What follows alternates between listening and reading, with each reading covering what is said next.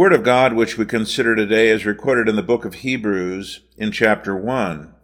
We consider especially the first two verses where we read, God, who at many times and in diverse manners spoke in time past to the fathers by the prophets, has in these last days spoken to us by his Son, whom he has appointed heir of all things, by whom he also made the universe.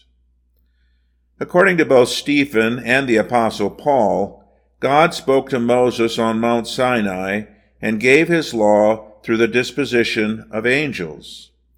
In Acts 7, verse 38, we read, This is he who was in the church in the wilderness with the angel who spoke to him on Mount Sinai, and with our fathers who received the living oracles to give to us.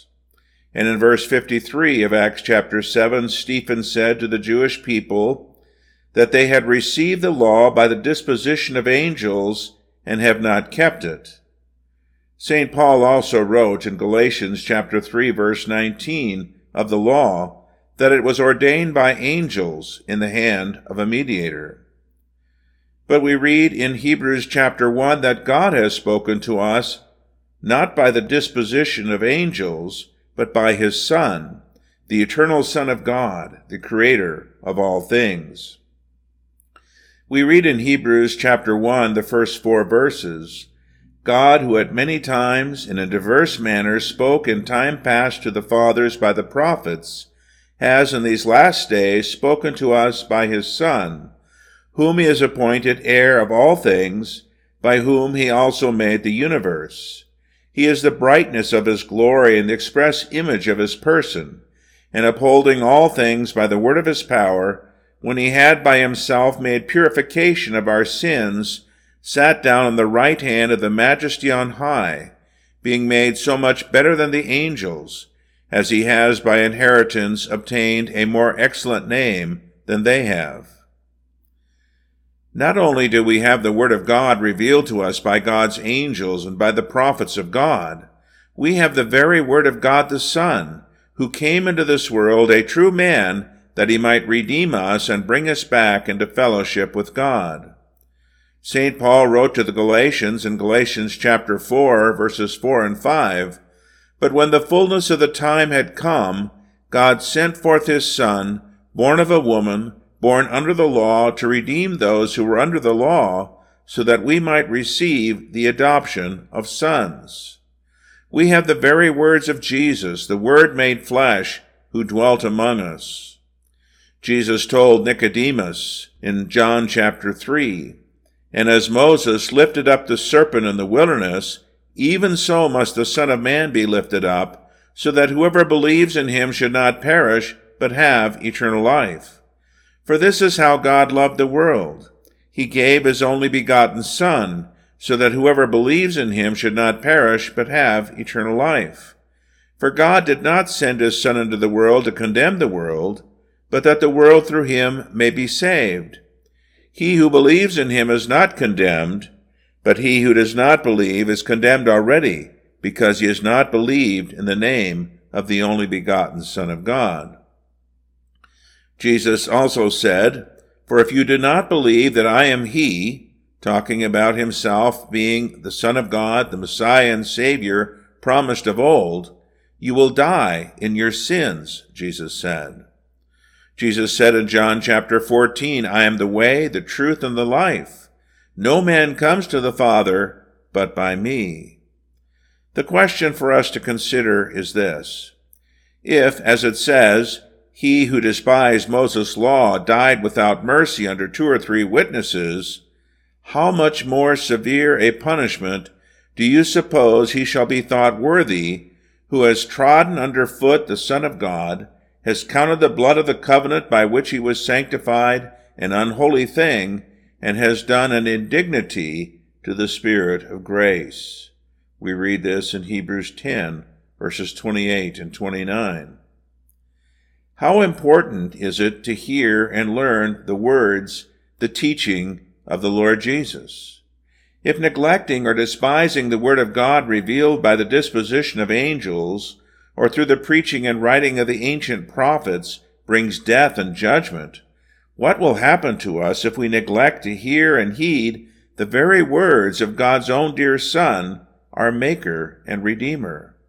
We remember, as it says in Acts chapter 4, that there is salvation in no other, and that those who do not believe are condemned already for not believing in the name of the only begotten Son of God, as we read in John chapter 3. This, of course, reveals the seriousness and importance of hearing and heeding God's Word. Jesus suffered and died on the cross for the sins of the world and is risen again and ascended to the right hand of God the Father, where he intercedes for us. As we read in the opening verses of Hebrews chapter 1, Jesus made purification of our sins and sat down on the right hand of the majesty on high. Jesus called his apostles, and he still calls pastors and teachers today, to proclaim his word, to preach that it behooved or it was necessary for Christ to suffer and to rise from the dead on the third day, and that repentance and remission of sins should be preached in his name among all nations, beginning at Jerusalem.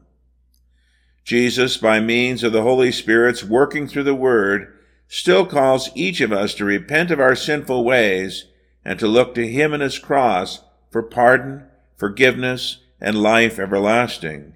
And He promises that all who believe will not perish, but have eternal life.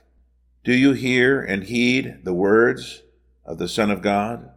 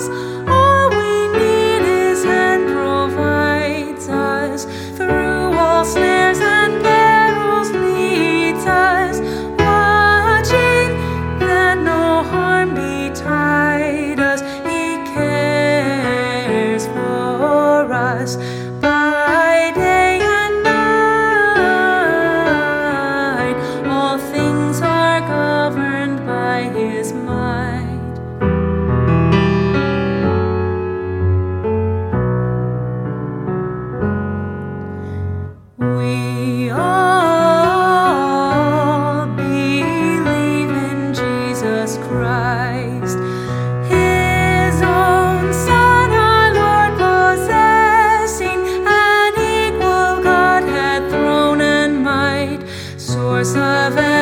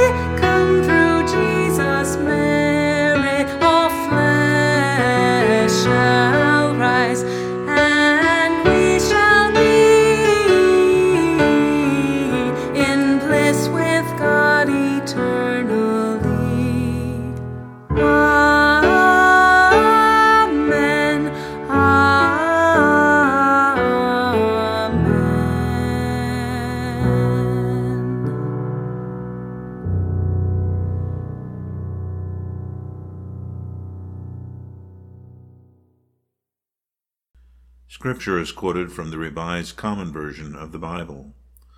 The final hymn is from the Hymnal Project.